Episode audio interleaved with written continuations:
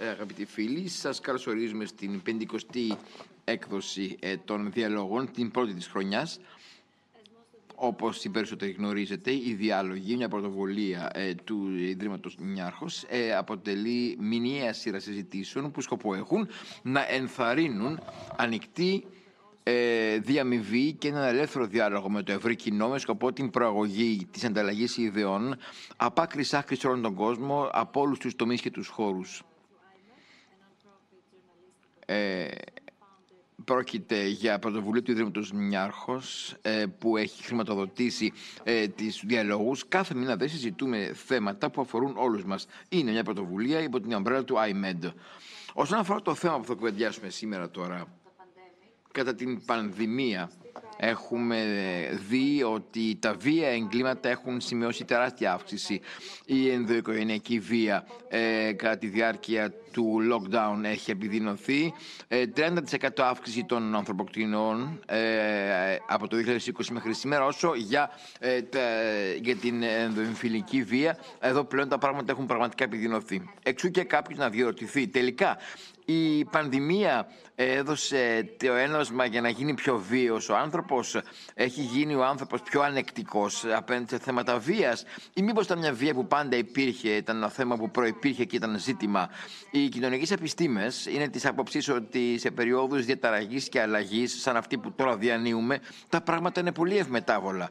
Του του λεχθέντος και μακροπρόθεσμα πρέπει να δούμε ποιο είναι το μακροπρόθεσμο ε, αποτύπωμα στην κοινωνία, ποιες επιπτώσεις. Και αυτό ακριβώς το κουβεντιάσουμε σήμερα. Με μεγάλη χαρά το κάνουμε αυτό, καθώς κοντά μας είναι ο καθηγητής Έρικ Κλίνμπεργκ, καθηγητής κοινωνικών επιστημών στο Πανεπιστήμιο της Νέας Υόρκης και ο Άλεξ Πικέρο, πρόεδρος στο τμήμα κοινωνιολογίας και εγκληματολογίας τεχνών και επιστημών, ε, διακεκριμένος ε, ακαδημαϊκός στο Πανεπιστήμιο του Μαϊάμι.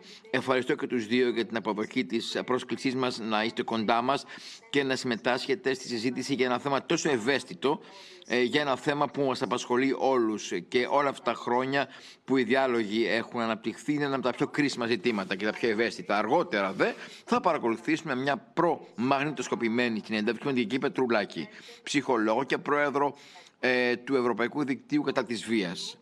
Για όσους από εσάς ζουν στην Ελλάδα και μας παρακολουθούν τη στιγμή αυτή ζωντανά, ασφαλέστατα, έχετε βιώσει τεράστια επίταση του κύματος ε, βίαιων εγκλημάτων. Η δόκτωρ ε, Πετρουλάκη μας δίνει μια ενόραση στην κατάσταση αυτή και συζητά μαζί μας τον τρόπο με τον οποίο η κοινωνία και οι θεσμοί αρχίζουν να δημιουργούν προσκόμματα ε, μέσα από την, ε, ε τα οποία ε, δημιουργούνται προβλήματα στον γάμο, την οικογένεια, τις σχέσεις ε, συζύγων και παιδιών. Η συζήτηση αυτή είναι σε πλήρη εξέλιξη. Μιλάμε για έναν ανοιχτό διάλογο, όπως το γνωρίζετε. Οπότε μην διστάσετε να μοιράζεστε μαζί μας ερωτήσεις και σκέψεις. Ε, θα καταγραφούν ερωτήσεις μέσω ηλεκτρονικού ταχυδρομείου και όλων των άλλων ε, διάβλων συμπεριλαμβανομένων και τον λογαριασμό μας στο Facebook, το Instagram, στο SMF Dialogues. Θα ήθελα λοιπόν να ξεκινήσει αυτή η συζήτηση με δύο ερωτήματα τα οποία λάβαμε από εσάς τους θεατές μας Ήδη από τη στιγμή που ανακοινώσαμε το θέμα προς συζήτηση και που θα μας βοηθήσουν να τροφοδοτήσουμε τη συζήτηση αυτή σε φιλικό επίπεδο. Θα ήθελα ε, και οι δύο, και ο Έρχ και ο Άλεξ, να απαντήσουν στις ερωτήσεις αυτές.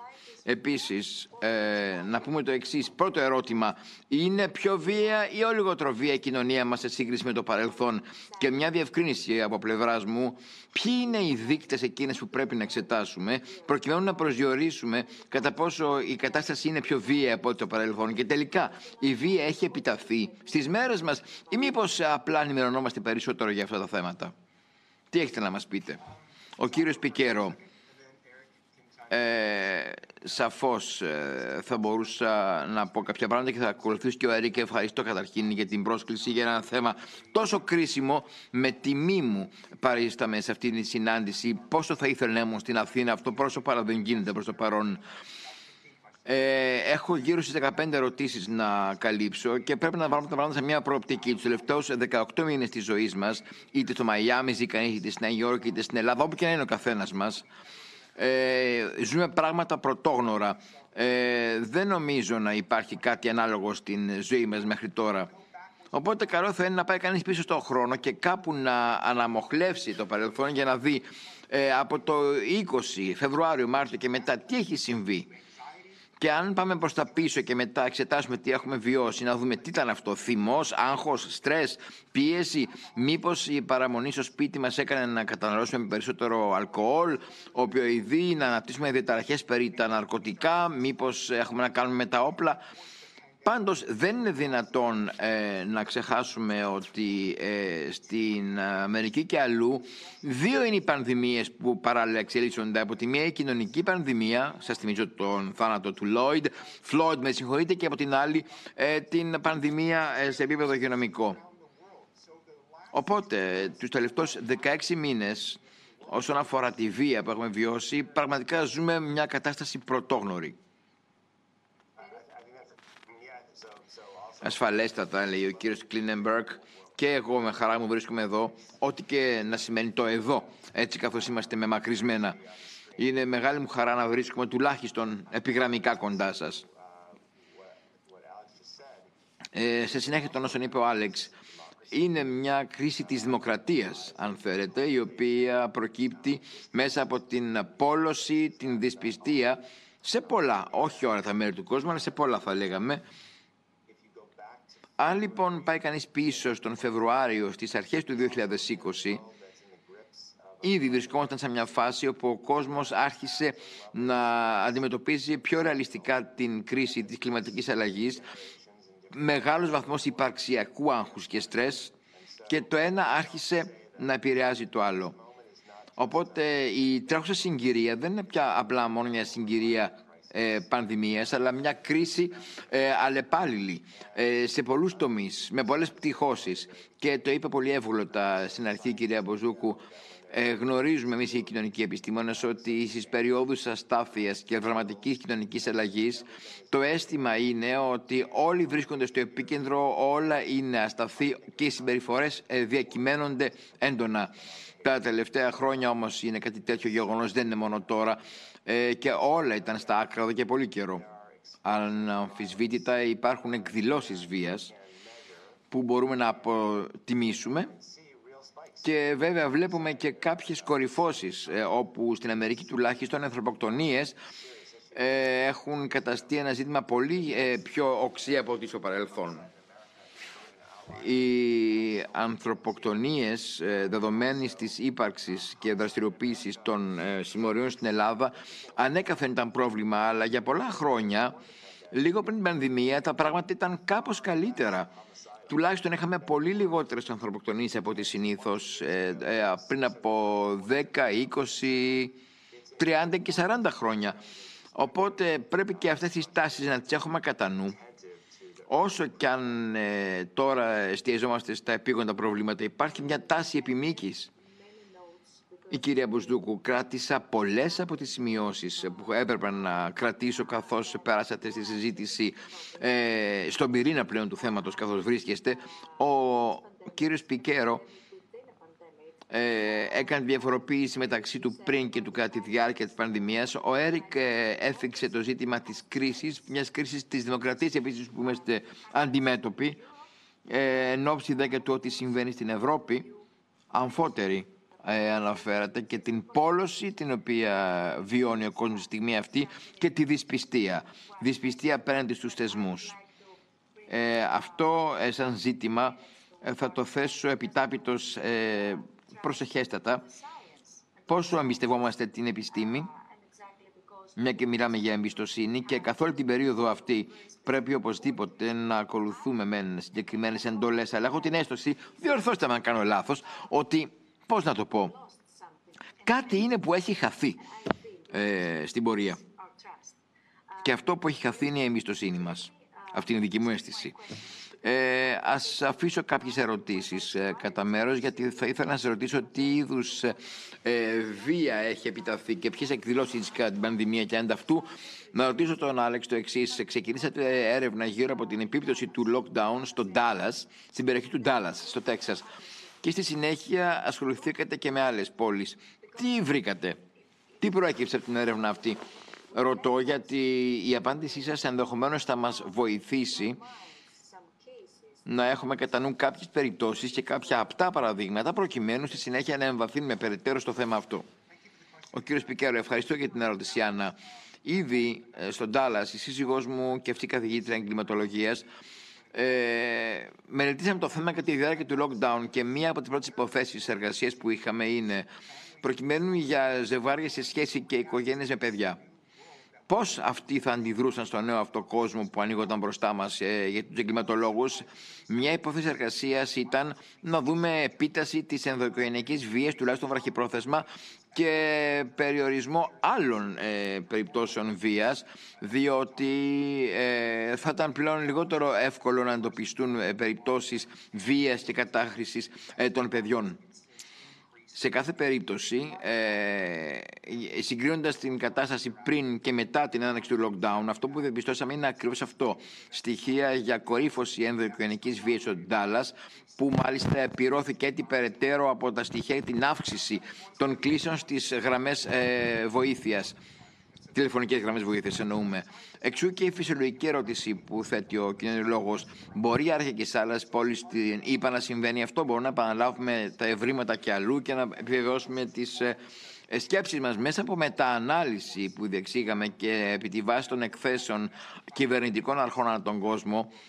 Ε, βρήκαμε τα στοιχεία ε, επί τη βάση των συλλήψεων, των εισαγωγών στα νοσοκομεία, εντός και εκτός είπα και βρήκαμε ότι υπάρχει γενικότερη αύξηση περιπτώσεων ενδοκρινικής βίας, είτε για τη ΣΥΠΑ πρόκειται, είτε για τον Καναδά, είτε παντού στην Ευρωπαϊκή Ένωση. Αυτό λοιπόν είναι κάτι ατυχές, αλλά όχι ε, απροσδόκητο. Όσον αφορά εκείνα τα στρεσιογόνα στοιχεία τα οποία επιτείνουν την οδικανική βία, ε, το στρες, ο θυμός, ε, η συμβίωση πολλών ανθρώπων σε συγκεκριμένο χώρο, υπό συγκεκριμένες περιστάσεις, χωρίς διαφυγή, χωρίς να μπορεί να πάει κανείς στο κινηματογράφο σε άλλες εκδηλώσεις αναψυχής και διαφυγής εκτόνωσης της πίεσης, εκεί οδηγεί. Ως ακαδημαϊκοί γνωρίζαμε ότι σε περίπτωση πανδημίας, ειδικά όσον αφορά τις γυναίκες που δεν μπορούν να εργαστούν όπως στο παρελθόν, είναι πιο ευάλωτες, το ίδιο και για τα παιδιά. Υπάρχουν άλλωστε οι παράγοντες διακινδύνευσης ως προς την έκθεση στη βία λόγω αυτής της κατάστασης. Έχοντας δε την, ε, ε, το στοιχείο της σωματικής βίας κατά νου, ε, δεν ξεχνάμε και την συναισθηματική που επίσης είναι μεγάλα. Αυτό όσον αφορά την πανδημία που επέτεινε αυτή την κατάσταση. Η κυρία Μπουστούκου, έχετε ήδη αναφέρει την συναισθηματική βία και αυτό θα μας απασχολήσει αργότερα στη συζήτηση προκειμένου για θέματα ψυχικής υγείας. Έρικ, κύριε Κλίνεμπεργκ, ε, σε συνέχεια αυτών που ακούσαμε από τον κύριο Πικέρο. Πιστεύετε αλήθεια; Ή μάλλον έχει ξεκινήσει συζήτηση προκειμένου να είμαστε όλοι κοινωνικά πιο έτοιμοι όχι μόνο για τις κρίσεις αλλά και για τις ε, παράλληλες, παράπλευρες ε, ζημίες και φθορές που δημιουργούνται από την κατάσταση αυτή; Ε, πολλοί ρωτούν για τις ε, συνέπειες της τηλεργασίας ή της τηλεκπαίδευσης. Βλέπετε την ερώτηση στην οθόνη, έχει τεθεί από ε, ακροατή μας ε, αυτά τα προσκόμματα μπορούν να δημιουργήσουν επίταση της βίας. Ο κ. Κλέμπαρκ, είναι δύσκολο ε, ε, να πάμε και να δούμε εκ των υστέρων αν έχουμε κάνει ό,τι έπρεπε και να ήμασταν έτοιμοι για την κατάσταση αυτή. Θα έλεγα λοιπόν όχι. Έτοιμοι δεν είμαστε. Το λέω αυτό απροκάλυπτο, ούτε είχαμε λάβει υπόψη μας όλες αυτές τις προοπτικές. Το γεγονός είναι πάντως ότι και εμείς ξεπεραστήκαμε από τις περιστάσεις μας. Ξεπέρασε η οξύτητα της κατάστασης. Αυτό και, ε, αν θέλετε, ο βαθμός εγκύτητας που χρειάστηκε να βιώσουμε στις καταστάσει του εγκλισμού. Για το λόγο αυτό, δεν είμαστε πάντα έτοιμοι να διαχειριστούμε ε, τις ε, αντιπαραθέσεις, τις διαφωνίες, ε, που αναπτύχθηκαν σε στενό περιβάλλον, κλειστό περιβάλλον. Ε, αντιμέτωποι όλοι με μια οικουμενική ε, απειλή ε, της υγείας μας. Ε, ναι, μεν από τη μία δημιουργήσαμε δεσμούς, νέους δεσμούς αλληλεγγύης και μπορέσαμε να συνεργαστούμε με προσδόκητο και ανεπανάληπτο τρόπο ε, εξάλλου, για μια περίσταση όπου ξεπέρασε ακόμα και την επιστημονική φαντασία, φάνηκε ότι η ανθρώπινη φύση έχει τον τρόπο να αντιμετωπίζει και να αντιδρά σε οικουμενική και κοινή απειλή. Ε, το ίδιο κοινή, μην ξεχνάμε, είναι και απειλή της κλιματικής αλλαγής, όπως και η πανδημία. Ωστόσο, από την άλλη πλευρά, οι διαφορές και οι διαφωνίες μας δυστυχώς ε, εξεράγησαν και τόσο πολύ μεγενθύνθηκαν ώστε βρεθήκαμε εμένα αντιμέτωποι στους δε μέσα στους ίδιους τους χώρους του σπιτιού μας, μέσα στο δικό μας στενό χώρο. Ε, βέβαια έχουμε λόγο να είμαστε κάπως αισιόδοξοι, γιατί η οξία φάση αυτής της πανδημίας δεν θα κρατήσει για πάντα. Οι πανδημίες κάποια στιγμή ε, παίρνουν τέλος. Είτε αυτό λέγεται όμικρον, είτε κάποια άλλη ε, μετάλλαξη, κάποια στιγμή θα βελτιωθεί η κατάσταση. Τι να κάνουμε. Ωστόσο, έχουμε βιώσει ε, πειραματικά τουλάχιστον μια κατάσταση τέτοια που σίγουρα είμαστε, δεν έχουμε καμία αμφιβολία ότι θα έχει επίπτωση σε εμάς, στους νέους μας, στους εφήβους μας, ε, όλους εκείνους που έμειναν στο σπίτι, που στερήθηκαν την πρόσβαση σε υποστηρικτικούς θεσμούς, ε, ανθρώπους ε, στη δεκαετία των 20 τους που εκεί που προσπαθούσαν να βρουν ένα δρόμο επαγγελματικό βρέθηκαν αντιμέτωποι με μια απελπιστική κατάσταση με τις κρίσεις να χτυπάνε το κλίμα, τη δημοκρατία, ε, την υγεία. Οπότε κάποια στιγμή θα αφήσουμε με πίσω τα περιστατικά αυτά αλλά με πολλές προκλήσεις μπροστά μας εξού και το διακύβευμα το μέλλον μας άραγε έχει προδιαγραφεί από τα όσα βιώσαμε ή μήπως θα είναι ένα μείγμα κοινωνικού πειραματισμού και εμπειρίας από το παρελθόν; Παρά τα όσα λάθος κάναμε τα τελευταία χρόνια, αυτό που θα πρέπει να κάνουμε τους επόμενους δύο μήνες ή τα δύο χρόνια θα κάνει τη διαφορά. Όλη τη διαφορά. Η κυρία Μπουζούκου. Ερώτηση και προς τους δύο. Παρακαλώ, μπορείτε να μοιραστείτε μαζί μας κάποια παραδείγματα, κάποιες σκέψεις, αν έχετε, όσον αφορά αυτό που εσείς οι κοινωνικοί επιστήμονες γενικότερα ήδη έχετε ξεκινήσει να κατανοείτε και να αναγνωρίζετε όσον αφορά τις επιπτώσεις της πανδημίας και την κατάσταση που αυτή δημιούργησε στην ανθρώπινη συμπεριφορά. Απάντηση. Να πω πρώτος, λέει ο κ. Κλίνεμπακ, αν πάμε στο θέμα της εμπιστοσύνης, γιατί ανέκυψε ευθύ αμέσως, ε, είναι κάτι ενστικτόδες για όλους μας να πιστεύουμε ότι έχουμε διαφορετικές απόψεις για τα εμβόλια, διαφορετική αντιμετώπιση ως προς τα φάρμακα.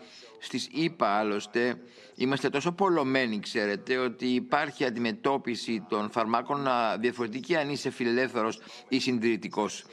Την στιγμή αυτή ε, εν ώψη και της κυριαρχίας των ΙΠΑ στον δημόσιο διάλογο αυτή η διάχυτη δυσπιστία επηρεάζει πολύ τον, ε, το ευρύ κοινό. Στις περισσότερες κοινωνίες η εμπιστοσύνη στην επιστήμη έχει επιταθεί, η εμπιστοσύνη στην κυβέρνηση, στο κεντρικό κράτος έχει ε, επιταθεί.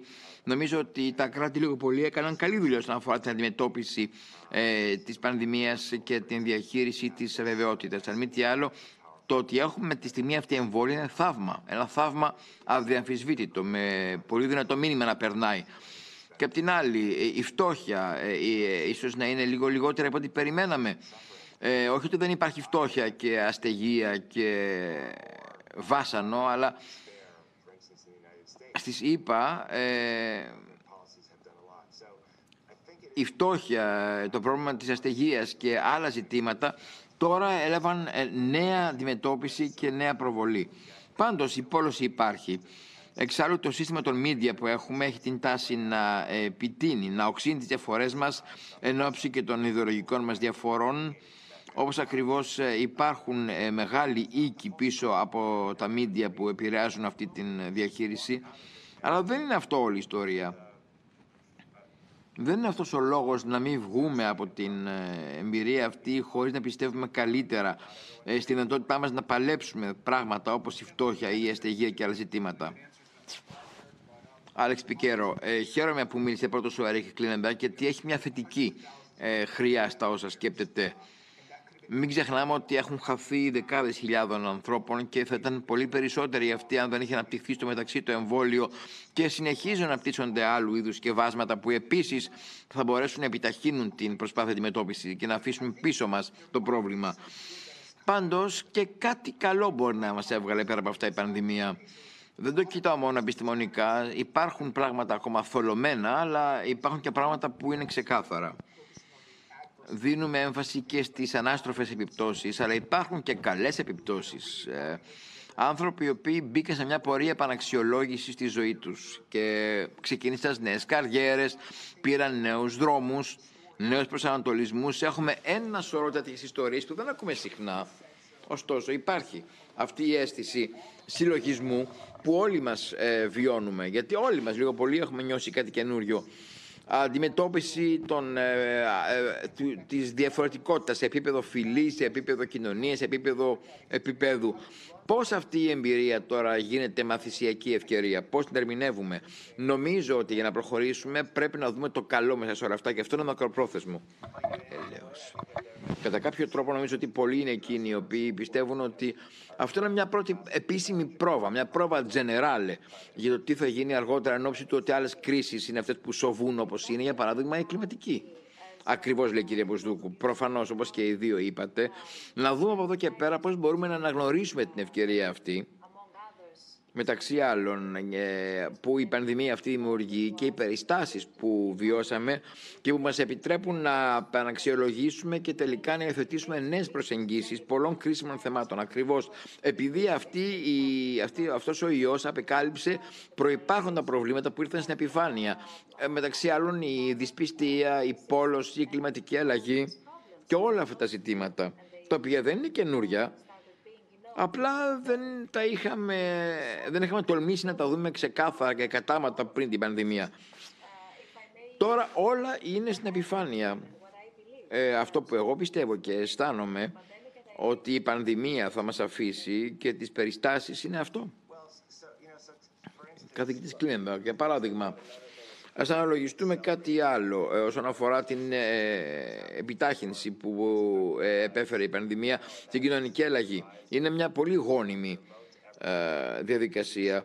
Τώρα που πολλά γίνονται με μακρισμένα και τα μέσα κοινωνικής δικτύωσης έρχονται να πάρουν τη θέση πολλών ε, αυτοπρόσωπων διαδράσεων, ο κόσμος ε, ίσως να αξιοποιήσει το χρόνο που απελευθερώθηκε για να δει άλλους φίλους, να κοινωνικοποιηθεί, ε, ακόμα και να κάνει τα ψώνια του. Η πανδημία απλά επιτάχυνε κάτι που είχε ξεκινήσει ο ρόλος των μέσων κοινωνικής δικτύωσης που πολλούς μας ε, μαγεύει γιατί είναι αλλαγή του τρόπου με τον οποίο συναλλασσόμαστε και διαδρούμε Πέραν αυτού, μην ξεχνάμε ότι τα μέσα κοινωνική δικτύωση μπορεί να είναι και εργαλείο διαίρεση, γιατί δημιουργούνται ομάδες και τελικά τίνουμε να απολώνουμε και εμείς τη στάση μας, επιζητώντας χώρους και πλαίσια που βολεύουν καλύτερα τη δική μας πραγματικότητα, μέχρι που τελικά ζούμε μέσα από αλγορίθμους μια εικονική πραγματικότητα.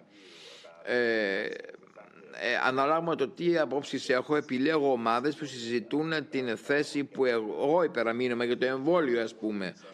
Οπότε, πόλωση και πάλι, δεν είναι δυνατόν μέσα από όλα αυτά να πιστέψουμε ότι αυτές οι τεχνολογίες δεν είναι και διαιρετικές εν δυνάμει. Ταυτοχρόνως, ωστόσο, ε, βλέπουμε καταπληκτικές τάσεις να αναπτύσσονται, όπως είναι ε, τα ε, ουδέτερα δίκτυα μέσα από τον κόσμο, ε, όπου δημιουργείται και μια ουτοπία μεν, αλλά και μια θετική ε, τάση βοήθειας του συνανθρώπου μέσα από μια την ανάπτυξη ενός πνεύματος ε, συνεταιρικότητας, συνεργασίας, ε, ουδέτερης, εξού και ο ρόλος neutral, ε, των ε, τάσεων και των προελεύσεων. Είναι κάτι καλό. Αυτό και επίσης μια άνευ προηγουμένου αύξηση σε ε, τοπικό επίπεδο της αμοιβαίας βοήθειας ε, στις ε, πρωτόλιες, στις πρώτες κοινωνικές βαθμίδες, στις βασικές. Ε, μέσα από τα μέσα κοινωνικής δικτύωσης η τεχνολογία ναι μεν μας διαιρεί, άλλοτε πάλι μας συνενώνει και μας κοινωνικοποιεί. Ε, όσον αφορά τη διαχείριση ε, της ζωής μας, είμαστε όλοι στα σπαργανικά μας βήματα, γιατί δεν το έχουμε συνηθίσει από την αρχή, αλλά ήρθε η ώρα να οριμάσουμε και να ζητήσουμε και βελτίωση των πολιτικών γύρω από αυτά. Και κάτι που ακόμα έχει να κάνει με την επιστήμη. Ε, σαφώς, ε, το ερώτημα που τέθηκε είναι σαφές. Ε, προέρχεται και αυτό από το κοινό όσον αφορά τον ρόλο των μέσων κοινωνικής δικτύωσης.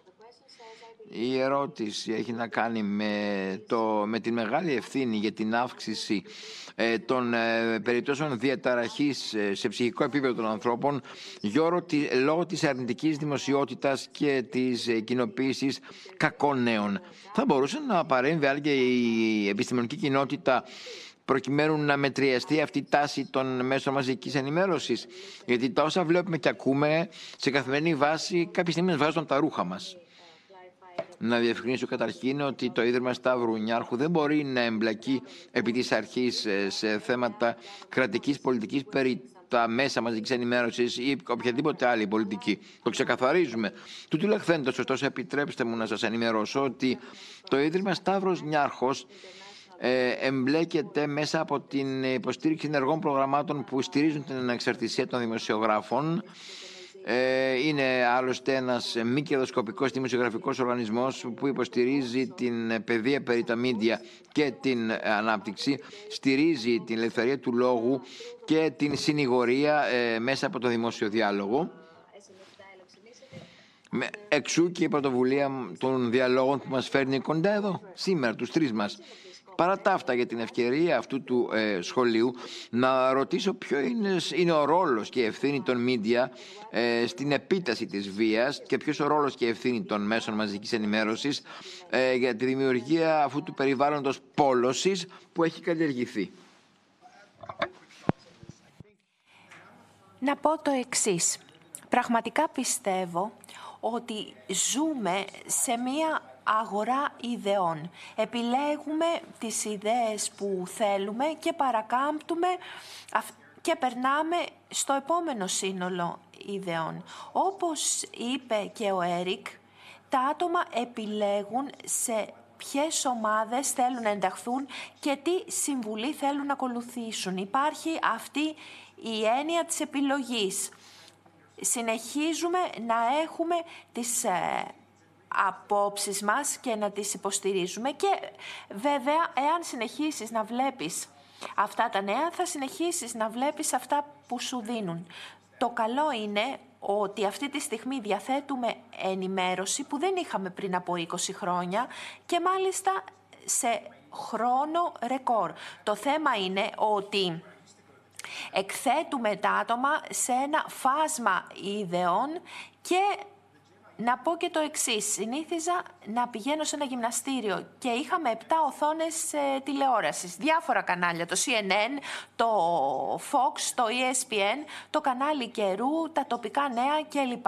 Και πραγματικά ήταν εκπληκτικό να βλέπεις ε, ποια είναι τα νέα σε όλες αυτές τις ε, οθόνες. Και θα πρέπει να συνειδητοποιήσουμε ότι η δουλειά των ε, ΜΜΕ είναι να μεταδίδουν αντικειμενική ε, ενημέρωση. Διαφορετικά τα πράγματα περιπλέκονται, αλλά θα πρέπει να εκπαιδεύσουμε τη νεολαία μας και να ξεκινήσουμε από νωρίς, από τα παιδιά στο σχολείο, όχι όταν πάνε στο πανεπιστήμιο, να εκπαιδεύσουμε τα παιδιά να βλέπουν αυτές τις ιδέες και να τις αμφισβητούν. Έτσι οριμάζουμε. Δηλαδή, υπάρχουν και θετικά και αρνητικά. Ουδέν κακών αμυγές καλού. Αλλά θα πρέπει να προσέχουμε έννοιες όπως η ρύθμιση, διότι ζούμε ε, σε ένα φόρουμ ιδεών, κάποιες μας αρέσουν και κάποιες όχι. Το καταλαβαίνω και θα έλεγα το εξής. Υπάρχει η εξής πρόκληση. Δεν υπάρχει ένα σύστημα ενημέρωσης που να ενημερώνει τα άτομα ώστε να μπορούν να διαχειριστούν την ίδια τους τη διακυβέρνηση. Δεν υπάρχει όμως αυτό. Έχουμε ένα σύστημα το οποίο κυριαρχείται από συμφέροντα και που βασικά θέλουν να μας τραβήξουν την προσοχή για να σημειώσουν κέρδος. Και ποιος είναι ο τρόπος που τραβάς την προσοχή; Ακολουθώντας ε, εξτρεμιστικά συστήματα. Δηλαδή, πολλοί που συμμετέχουν σε αυτή τη συζήτηση πιστεύουν ότι καταραίει η κοινωνία και ζούμε σε εποχές μεγαλύτερης ε, βίας από ό,τι ε, παλιά. Και κοιτάξτε να δείτε, είναι μια πολύ ενδιαφέρουσα άποψη αυτή ότι καταραίει ο κόσμος και υπάρχει ε, περισσότερη βία, αλλά η αλήθεια είναι ότι η βία σαφώς μειώνεται κατά τις τελευταίες δεκαετίες με την εξαίρεση της τελευταίας διετίας που αντιμετωπίζουμε αυτή την πανδημία και την επίγουσα κατάσταση. Πραγματικά πιστεύω ότι έχουμε πέσει σε μια παγίδα, διότι η αγορά λειτουργεί πολύ διαβρωτικά και πιστεύω ότι ουδέποτε ήταν πιο σημαντικός ο ρόλος των δημόσιων μέσων ενημέρωσης και πρέπει να έχουμε πηγές ενημέρωσης που προέρχονται από διάφορα ε, ιδρύματα και φιλανθρωπικές πηγές και να μην διέπονται από το κέρδος και είναι και θέμα ιδεολογικό. Δηλαδή, αν σκεφτούμε αυτή την παγκόσμια αυτοκρατορία του Μέρντοκ, υπήρχε ένας ιδεολογικός στόχος. Προωθούσαν την έλλειψη εμπιστοσύνη στην κυβέρνηση, διότι ήθελαν να αποφύγουν την ρύθμιση. Αυτό προκύπτει από τις επιθυμίες των ε, επιχειρήσεων. Αλλά κάτι τέτοιο ε, πλήττει ε, την ιδέα της δικαιοσύνης και δεν υπήρχε και κάποιος αντισταθμιστικός παράγοντας. Να υπάρχουν δηλαδή οι ΜΜΕ που να υπερασπίζονται τη δημοκρατία. Αναφέρω τη δημοκρατία και ελπίζω να μην διαφωνείτε, διότι πιστεύω ότι μία συζήτηση για τη βία θα πρέπει να περιλάβει όχι μόνο επιθέσεις κατά των ατόμων, αλλά και κατά της δημοκρατίας, που είναι το ε, θεμέλιο της σύγχρονης ζωής και είναι κάτι που δεν μπορούμε να το αγνοήσουμε. Γίνεται αυτή τη στιγμή μία ακριβή εκστρατεία για να διαλύσει τη δημοκρατία αποσκοπεί στο να αμφισβητήσει την αξιοπιστία των κυβερνήσεων και να προάγει ε, ανησυχίες για τη βία και την ε, αναταραχή. Και συμβαίνει αυτό σε κάποιες ε, περιπτώσεις και πιστεύω ότι θα πρέπει να το έχουμε υπόψη. Έχει σημειωθεί σημαντική πρόοδος παγκοσμίως όσον αφορά τη δημόσια υγεία, τη μακροζωία, τα δικαιώματα των γυναικών ώστε να ελέγχουν της ζωή τους και τα σώματά τους. Έχει σημειωθεί μεγάλη πρόοδος επειδή είχαμε τη δημοκρατία και το κράτος πρόνοιας και όταν ε, αυτά πλήττονται και όταν συμβαίνουν τέτοιες επιθέσεις είναι εξαιρετικά επικίνδυνο. Κατά την πανδημία είδαμε ότι πολλές κυβερνήσεις και στην Ευρώπη και στην ε, Αμερική συνεργάστηκαν πολύ στενά με την επιστήμη. Και αυτό είναι απολύτως ε, κατανοητό διότι εξακολουθούμε να αντιμετωπίζουμε μία πανδημία, μία υγειονομική κρίση. Αλλά πολύ γρήγορα είδαμε την έλλειψη εμπιστοσύνης έναντι της επιστήμης και των επιστημόνων. Θυμάμαι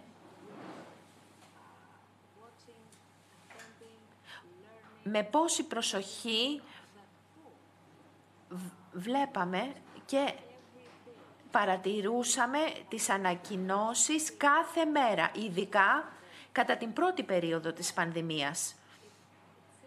Και στη συνέχεια φαίνεται ότι κάτι συνέβη και σταματήσαμε να ακούμε, σταματήσαμε να δίνουμε προσοχή και να λαμβάνουμε υπόψη οτιδήποτε λεγόταν. Σας δίνω αυτό το παράδειγμα διότι είναι ένα παράδειγμα παγκόσμιο, όχι κάτι που συνέβη σε κάθε χώρα και κάθε κυβέρνηση και τους επιστήμονές τους.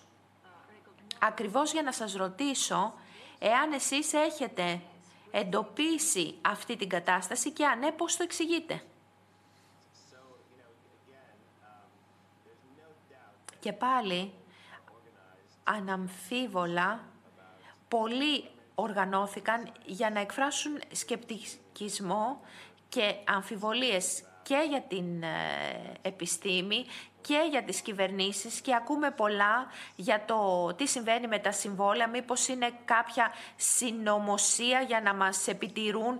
Αν πραγματικά οι κυβερνήσεις που κλείνουν τα σχολεία και τα σύνορα το κάνουν για να προστατεύσουν το συμφέρον μας και βλέπω ότι υπάρχει αύξηση στην έλλειψη εμπιστοσύνης και πραγματικά αυτή η δυσπιστία εκφράζεται πολύ στεναρά και λαμβάνει και μεγάλη προσοχή. Και επανέρχομαι σε αυτό που είπα προηγουμένως, ότι υπάρχουν μέσα που προωθούν αυτού του είδους ε, τον κινησμό και την ε, έλλειψη εμπιστοσύνη. Στον περασμένο μήνα, το Δεκέμβρη του 2021, υπήρχε άρθρος στους New York Times που ανέφερε μία νέα ερευνητική μελέτη που δημοσιεύθηκε από το Wellcome Trust, ένα ίδρυμα στο Λονδίνο, με μία έρευνα από το Gallup που έδειχνε μία ε,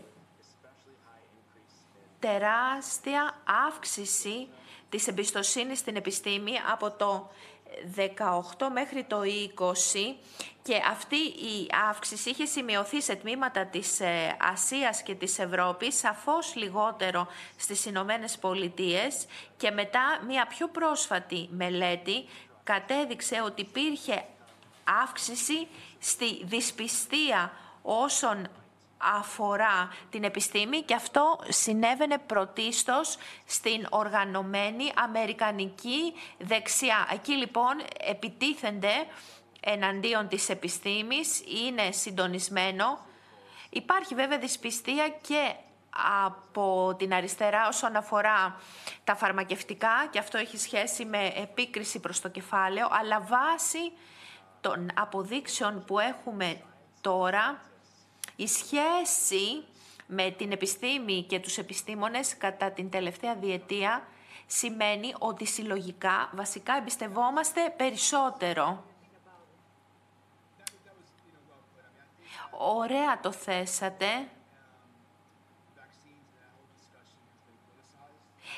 Έχει πολιτικοποιηθεί η συζήτηση για τα εμβόλια ε, και την επιστήμη από ορισμένες πολιτικές ομάδες για να περάσουν το μήνυμα που επιθυμούν. Και αυτό συνδέεται και με άλλα θέματα, όχι αποκλειστικά με τα εμβόλια. Να σας πω το εξής. Όταν ε, συζητούσα με ανθρώπους που μπορεί να μην συμφωνούν με την επιστήμη, τους ρώτησα, εσείς πάτε στον γιατρό και στον ε, οδοντίατρο; Όταν ε, καθαρίζετε τα δόντια σας, δεν θέλετε ο οδοντίατρος να έχει σπουδάσει σε ένα σωστό πανεπιστήμιο και να σας γράψει και να σας συνταγογραφήσει και τα σωστά φάρμακα και όλοι μου απαντούν ναι και τους ε, ρωτώ κι εγώ.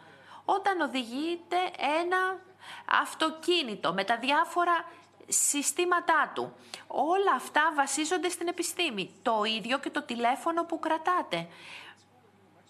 Τα εμβόλια που κάνατε όταν είσαστε πολύ μικρότεροι και αυτά βασίζονται στην επιστήμη.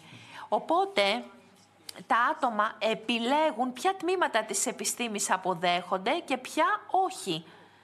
Ελπίζω και, και προσεύχομαι ότι θα προχωρήσουμε αντιλαμβανόμενοι ότι η επιστήμη έχει σχεδιαστεί για να κάνει τη ζωή μας καλύτερη και μακροβιότερη. Πριν ε, δούμε τώρα τη συνέντευξη με την κυρία Κική Πετρουλάκη που σας προανέφερα, θα ήθελα να θίξω και ένα ζήτημα που αν θυμάμαι καλά ανέφερε στην αρχή ο Άλεξ. Μιλάμε για τη χρονική στιγμή της πανδημίας, διότι υπάρχει ένα θέμα σε σχέση με το timing. Μιλάμε για μία πανδημία εντός μίας άλλης πανδημίας. Και γιατί έπρεπε να την αντιμετωπίσουμε, ενώ ταυτόχρονα συνέβη και η δολοφονία του George Floyd στη ΣΥΠΑ, που σοκάρισε όλο τον κόσμο και είδαμε τι συνέβαινε και σε άλλες υπήρους. Οπότε θα ήθελα να σας ρωτήσω και τους ε, δύο μήπως θα θέλατε να το σχολιάσετε και αυτό. Και επιπροσθέτως να ρωτήσω αν υπάρχει κάποια σχέση ανάμεσα στην αστυνομική βία και στην βία εντός της κοινωνίας. Θα ξεκινήσω εγώ. Νομίζω ότι αυτά τα τρομερά γεγονότα το Μάη του 2020 στη Μινεάπολη όταν δολοφόνησαν τον George Floyd, νομίζω ότι οδήγησαν σε μια νέα φάση παγκοσμίως, όταν δηλαδή υπάρχει ε, υπερβολική χρήση αστυνομικής βίας και επίσης φώτισαν και μεγάλες ε, κοινωνικές και φιλετικές αδικίες που συμβαίνουν σε ορισμένες σε τοπικές κοινωνίες και στην Αμερική αλλά και αλλού όπου υπάρχει υπερβολική βία. Και όντως ε, λόγω αυτού έγιναν κάποιες μεταρρυθμίσεις σε ορισμένες περιοχές στην Αμερικανική αστυνομία. Και να τονίσω βέβαια ότι αυτό το συμβάν δεν είναι η τυπική ε, περίπτωση όταν λειτουργούν έτσι οι αστυνομικοί. Τις περισσότερες φορές ούτε πιστόλι τραβούν, ούτε δολοφονούν κάποιον. Αυτό ήταν ε, μία εξαίρεση, ήταν κάτι τρομακτικό, πρέπει να το πούμε, αλλά πιστεύω ότι και κάτι θετικό βγήκε από την ε, έμφαση που δόθηκε σε αυτό το γεγονές, ο γεγονός και να πούμε ότι όταν ε, παρέχει καθοδήγηση η ε, ομοσπονδιακή ε, κυβέρνηση προσπαθούν να προωθήσουν διαφορετικά θέματα. Συμφώνησαν οι Ρεπουμπλικανοί και οι Δημοκράτες, αλλά τελικά είχαν διαφορετικές απόψεις και δεν προέκυψε κάτι. Εμείς καμιά φορά απευθυνόμαστε προς την Ουάσιγκτον για να πάρουμε καθοδήγηση. Έχουμε φτάσει στο 2022 και ακόμα δεν υπάρχει μία βάση δεδομένων στη ΣΥΠΑ ε, για ε, την χρήση βίας από την ε, αστυνομία. Και μου λένε εμείς δεν έχουμε στην ε, κυβέρνηση, αλλά έχει η Washington Post. Δεν μπορείς λοιπόν να κάνεις πολιτική χωρίς δεδομένα. Οπότε πιστεύω ότι η δολοφονία του Φλόιντ έθιξε όλα αυτά τα θέματα, όχι μόνο στη ΣΥΠΑ, αλλά και σε διαμαρτυρίες που έγιναν και σε άλλες περιοχές του κόσμου. Παρότι είναι ε, αλήθεια ότι περισσότεροι αστυνομικοί δεν χρησιμοποιούν όπλο κατά την άσκηση των ε, καθηκόντων τους. Δεν υπάρχει κάτι που πραγματικά μας σοκάρισε σε σχέση με τη δολοφονία του Φλόιντ, διότι πραγματικά γίνεται πολύ μεγάλη ε, χρήση βίας στους έγχρωμους στις Ηνωμένες Πολιτείες και η αστυνομική βία αποτελεί παράδειγμα των φιλετικών διακρίσεων. Εγώ θα έλεγα ότι αυτό είχε περισσότερο σχέση, όχι τόσο με το σοκ που αισθανθήκαμε, αλλά επειδή όταν δολοφονήθηκε ο Φλόιντ υπήρχαν εκατομμύρια άτομα κλεισμένα στο σπίτι τους σε καραντίνα, δεν είχαν με κάτι άλλο να ασχοληθούν, δεν μπορούσαν να βγουν, έβλεπαν περισσότερη τηλεόραση και περνούσαν περισσότερο χρόνο στα κοινωνικά μέσα. Οπότε ήταν μία σύμπτωση το ότι δώσαμε σημασία και αυτό επίσης είχε σχέση και με το θυμό αλλά και την ε, ματέωση που αισθάνονταν τα άτομα.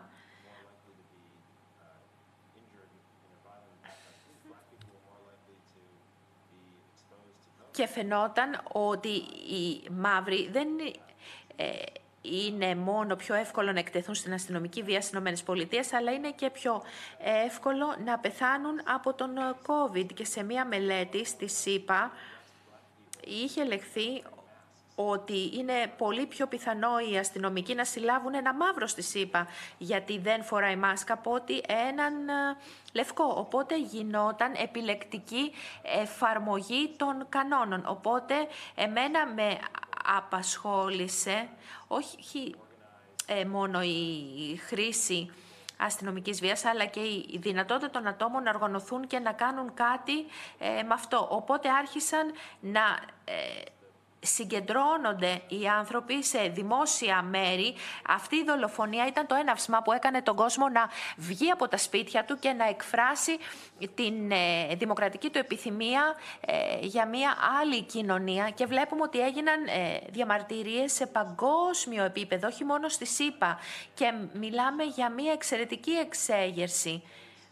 Και το θέμα ήταν, είναι δυνατόν να διατηρήσουμε αυτό το επίπεδο ενδιαφέροντος, αυτή την πολιτική βούληση, να κάνουμε κάτι ε, διαφορετικό όταν γυρίσουμε πίσω σε κάτι που μοιάζει με την ε, κανονικότητα. Υπήρχαν πολλοί μαύροι που έδειχναν δυσπιστία στους ε, λευκούς που συμμετέχουν στα συλλαλητήρια, αναρωτιόντουσαν γιατί άραγε τώρα και θα συμβαίνει κάτι παρόμοιο ένα ή δύο χρόνια μετά. Αυτό είναι το σημερινό ερώτημα. Τώρα που έχουμε ανακαλύψει ε,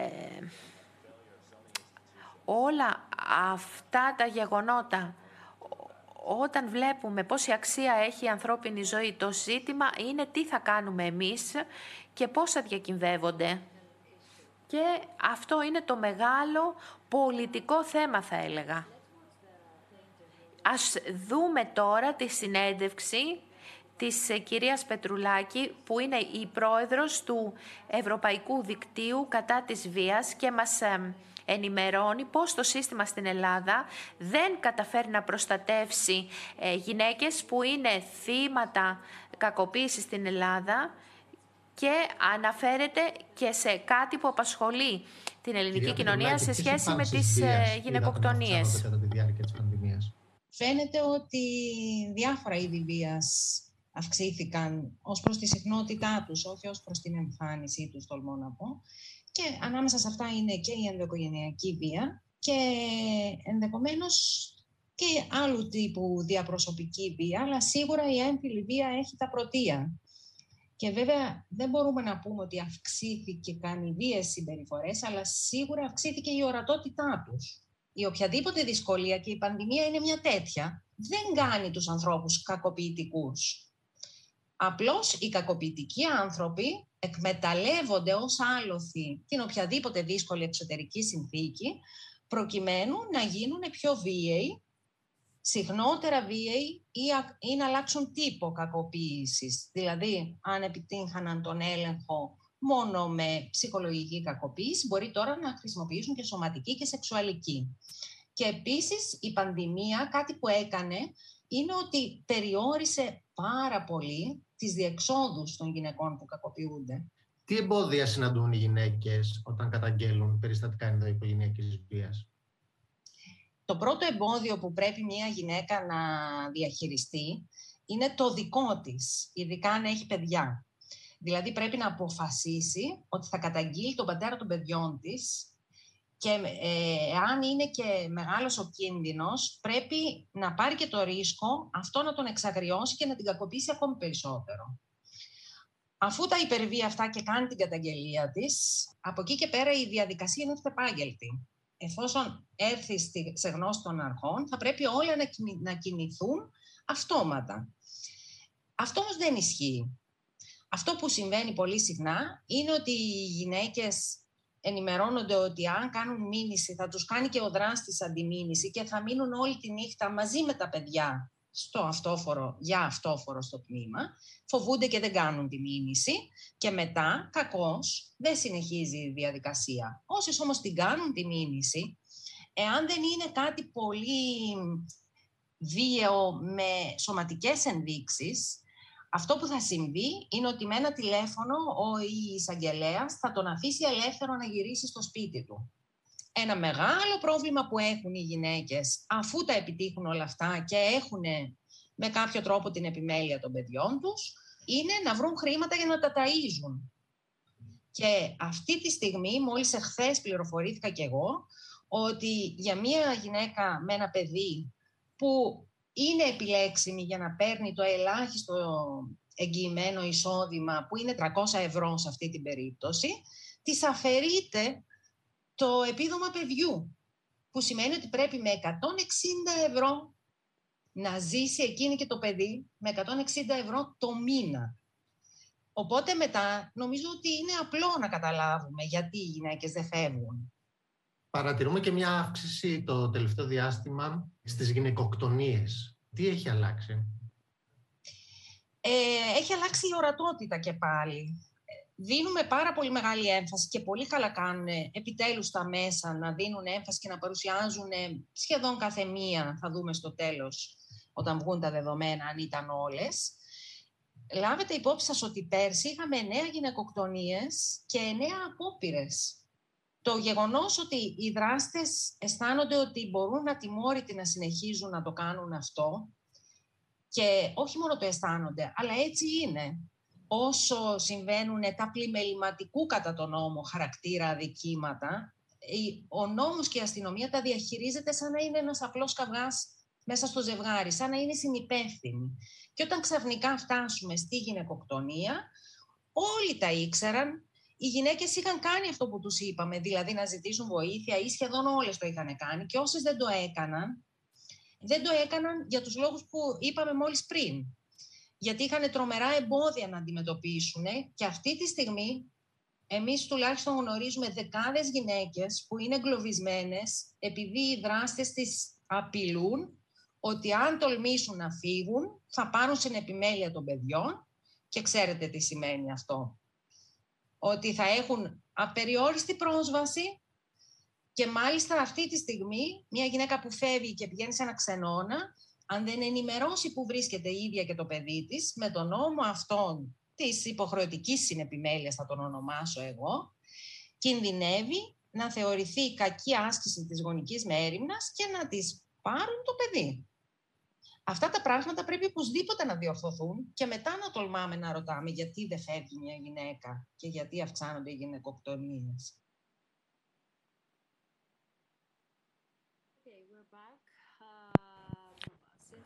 Επανερχόμαστε και επειδή έχουμε περίπου 10 λεπτά για να κλείσει αυτή η συζήτηση, θα ήθελα να μοιραστώ μαζί σας κάποιες ερωτήσεις και σχόλια που μας έκαναν οι συμμετέχοντες, εκτός αν θέλετε να σχολιάσετε σε αυτά που ακούσαμε. Ένα από τα ερωτήματα που ελάβαμε έχει σχέση με την επίπτωση της ε, πανδημίας στα παιδιά και στους εφήβους, μεταξύ άλλων. Και εσείς αναφερθήκατε στο θέμα αυτό και βλέπουμε ένα πολύ σαφές ερώτημα εδώ. Πώς επηρεάζονται τα παιδιά από την οικογενειακή βία; Μιλάμε για παιδιά που ήταν υποχρεωμένα να παραμείνουν στο σπίτι και να αντιμετωπίσουν αυτού του είδους τη βία.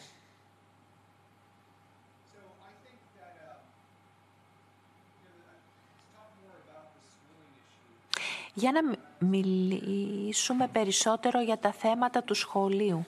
Δεν θέλω να ε, το παραπέμψω και στον Έρικ. Εγώ ως καθηγητής θέλω να είμαι μέσα στην τάξη. Δεν είναι το ίδιο με το να βλέπω πρόσωπα στην οθόνη. Χρειαζόμαστε αυτή την ανθρώπινη διάδραση και ειδικά για τα νεαρότερα παιδιά δεν είναι δυνατόν να αναπτύξουν αυτές τις ε, δεξιότητες επαφής με άλλους ανθρώπους μέσω ομαδικών εργασιών. Μιλάμε λοιπόν για κοινωνικές και γνωστικές δεξιότητες.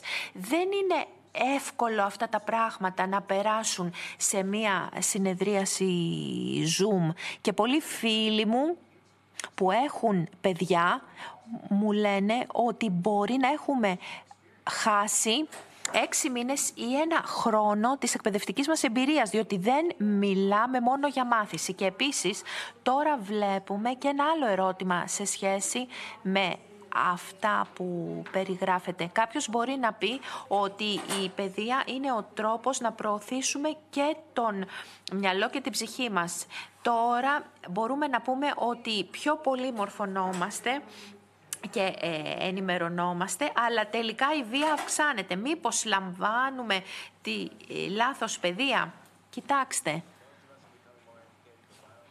μπορεί να μορφωνόμαστε περισσότερο, αλλά αυξάνεται και η βία. Να το πω ξεκάθαρα, με την αύξηση της εκπαίδευσης παγκοσμίως ε, στον 20ο αιώνα, συνέβη ακριβώς το αντίθετο. Το να μορφώνεις τους ανθρώπους είναι ένας πολύ αποτελεσματικός τρόπος για να μειώνεις και τη βία και να μειώνεις και προβλήματα ε, στη δημόσια υγεία. Συμβαίνει ακριβώς το αντίθετο. Οπότε, σε σχέση με αυτά που είπε και ο Άλεξ, και εγώ έχω δύο παιδιά, τα οποία έμειναν στο σπίτι πολύ περισσότερο από όσο θα ήθελα και φοβάμαι ότι εδώ θα έχουμε μία χαμένη γενιά όπου όλοι θα έχουμε χάσει το χρόνο μας και η πανδημία θα έχει σαφώς δημιουργήσει προβλήματα σε θέματα ισότητας. Δηλαδή, όταν μιλάμε για πιο ευκατάστατες οικογένειες όπου τα παιδιά είχαν την δυνατότητα να κάνουν ιδιωτικά μαθήματα στο σπίτι, αυτά τα παιδιά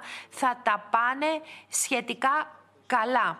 Σίγουρα έχασαν πολλά, είχαν και αυτά ψυχολογικά προβλήματα σε σχέση με τις κοινωνικές τους δεξιότητες, αλλά εάν είσαι από φτωχή οικογένεια, αν δεν έχεις πρόσβαση στο ίντερνετ, αν οι γονείς σου δεν έχουν το χρόνο ή τη δυνατότητα να ασχοληθούν με την εκπαίδευσή σου, αν εσύ πέρασες τα δύο τελευταία χρόνια στο δρόμο ή παίζοντας βιντεοπαιχνίδια μακριά από την εκπαίδευση και δυστυχώς αυτό συνέβη σε πολλά φτωχά παιδιά παγκοσμίως. Όχι μόνο βρίσκεται σε χειρότερη κατάσταση γενικά, αλλά και ειδικά σε σχέση με άλλα άτομα στην κοινωνία σου που είχαν αυτά τα πλεονεκτήματα. Πιστεύω λοιπόν ότι εδώ ελοχεύουν πολύ κίνδυνοι που συνοψίζονται σε αυτή την ανισότητα και τις χαμένες ευκαιρίες και πιστεύω ότι αυτό είναι κάτι που θα πρέπει να μας απασχολεί πολύ περισσότερο σε σχέση με την ε, μελλοντική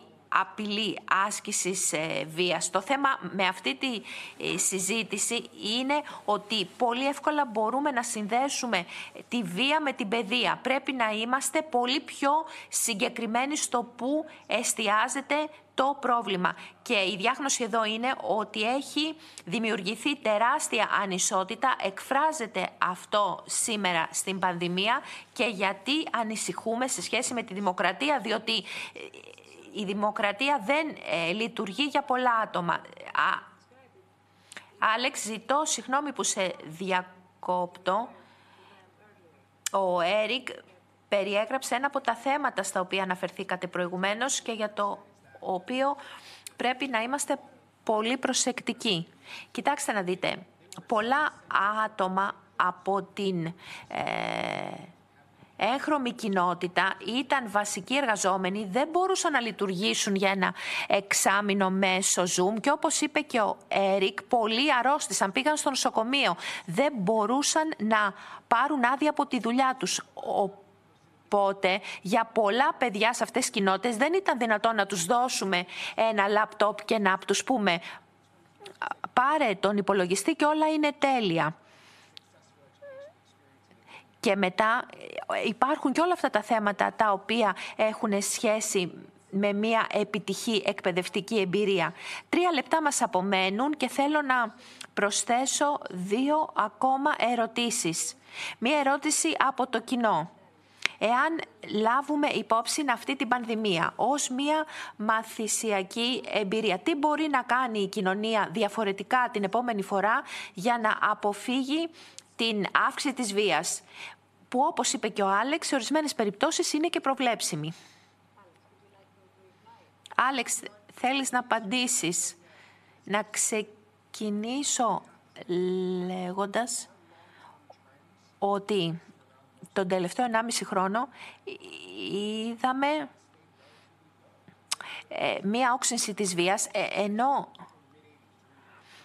θα έλεγα ότι τα ποσοστά των εγκλημάτων έχουν μειωθεί σε σχέση, ας πούμε, με τη δεκαετία του 80.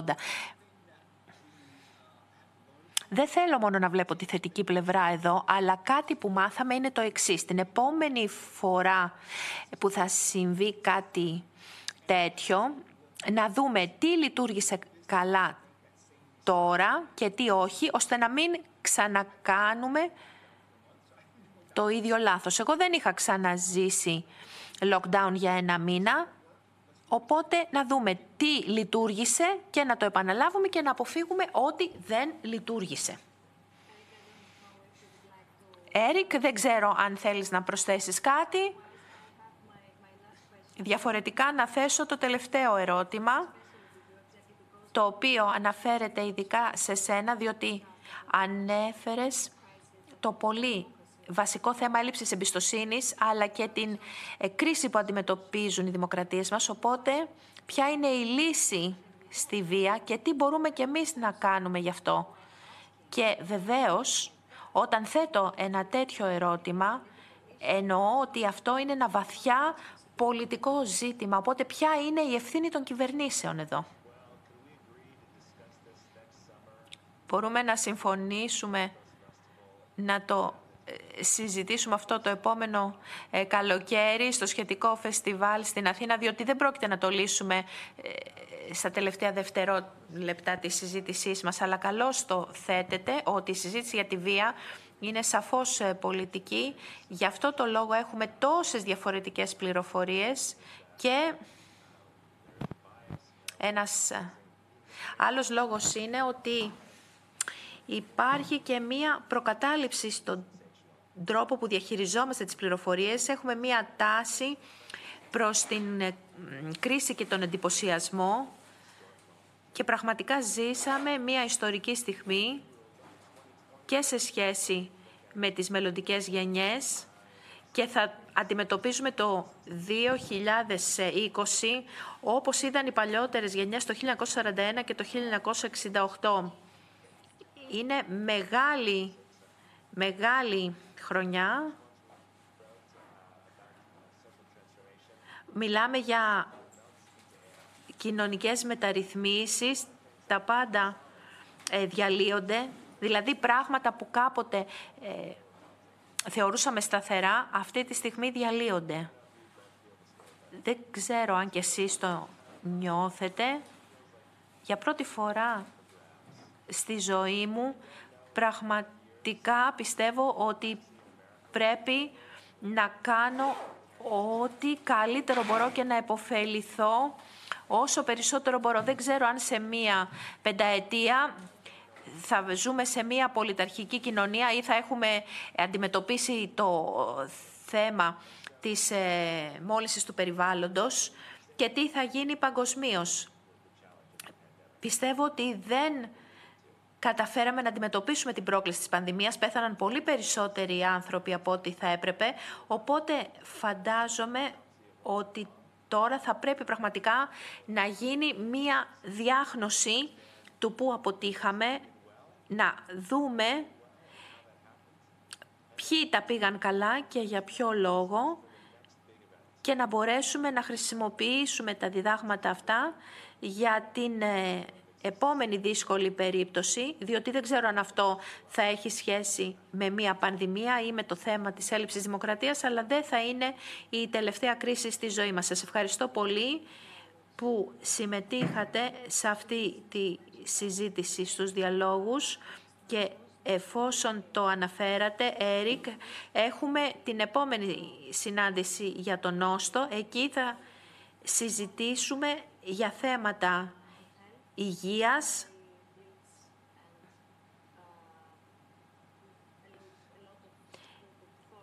και για θέματα που έχουν σχέση με την ποιότητα στην παροχή υγείας και θα ακούσουμε πολλές ιδέες και προτάσεις και περιπτώσεις για αυτό το θέμα για την υγεία που είναι κάτι που όλοι πρέπει να το λάβουμε υπόψη πιο σοβαρά και οι κυβερνήσεις και οι πολίτες, διότι όλοι το χρειαζόμαστε, οπότε ε, να παραμείνετε μαζί μας και τέλη Φεβρουαρίου θα έχουμε την επόμενη συνάντηση για τους διαλόγους. Σας ευχαριστώ πολύ ε, όλους σας. Ευχαριστώ και το κοινό για τα μηνύματα και τις ε, ερωτήσεις και τα σχόλια και για όσους δεν είδαν τη συζήτησή μας από την αρχή, μπορείτε να τη βρείτε στον δικτυακό μας τόπο snfdialogues.com. Ευχαριστούμε.